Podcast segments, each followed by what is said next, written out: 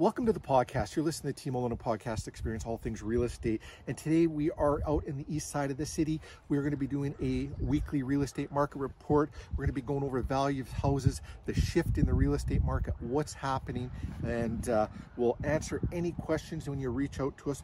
We're going to start off, we're going to be in the Transcona area, includes South Transcona, East Transcona, West Transcona, Canterbury Park, and Summerlea. Then we'll hop over Lakeside Meadows, Kildonan Meadows, uh, Kildonan Green, Devonshire Park, Devonshire Village, Starlight Village, and Crocus Meadows. Then we'll go over and do Mission Gardens by itself. We'll finish up in Harborview South, Bridgewood Estates, Kildonan Estates. Should take three to four minutes or so to finish off this podcast. So let's go into the Transcona area, East Transcona, South Transcona, West Transcona, Canterbury Park, and Summerlea. Uh, all data is from MLS for single residential detached houses. I'm Stephen Olmert, Remax Performance Realty. Today's date is Wednesday, July 27, 2022. MLS showing 60 houses in the Transcona area on the market right now. 13 came to market in the last seven days. Of those 60 houses, 21 of them are new builds. Currently, there are four pending sale and two that have sold out of those 60 homes. And the two that sold did sell below asking price. So a little bit of shift in that real estate market starting to happen. Now let's go over to the Lakeside Meadows, Kildonan Meadows uh, area, including Kildonan Green, Devonshire Park, Devonshire Village, um, Crocus Meadows, and Starlight Village. Right now, 22 homes on the market. One came to market in the last seven days. Seven new builds out of the 22. 30, uh, or 33, three are pending sale and one that sold. The one that did sell sold below asking price as well. So there's that shift in the market we've been talking about. Hang out to the end of the podcast and we'll go over that. Go over into Mission Gardens. There's five on the market right now. One came to market in the last seven days. Zero new bills showing on MLS, zero pending sale, zero sold. So if you're looking for some sold data for the last six months, the whole half of uh, 2022, we've done that report up last week. We can send it over to you for this neighborhood or any other neighborhood.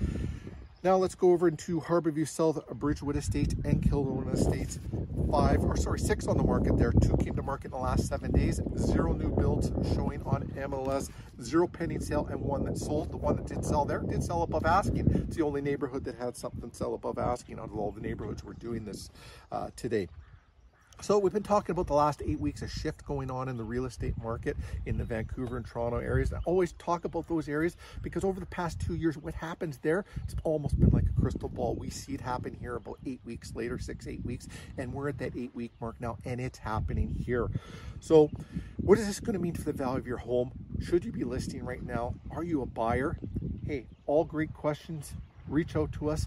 We can go over all the data with you. You can make an informed, educated decision if you're thinking of listing your home and it'll end up being a stress-free process because you'll have all the answers before you go into it. If you're a buyer, things are going to get a little bit better. If you're just curious of what your house is worth, we can do a complimentary evaluation on your house, your neighborhood, let you know what your home would be worth. And yes, if houses prices pull back, is it really going to matter if you're not selling? Because the only time you gain or you lose in real estate is when you're selling your home. So if you're not selling right now, it really doesn't matter.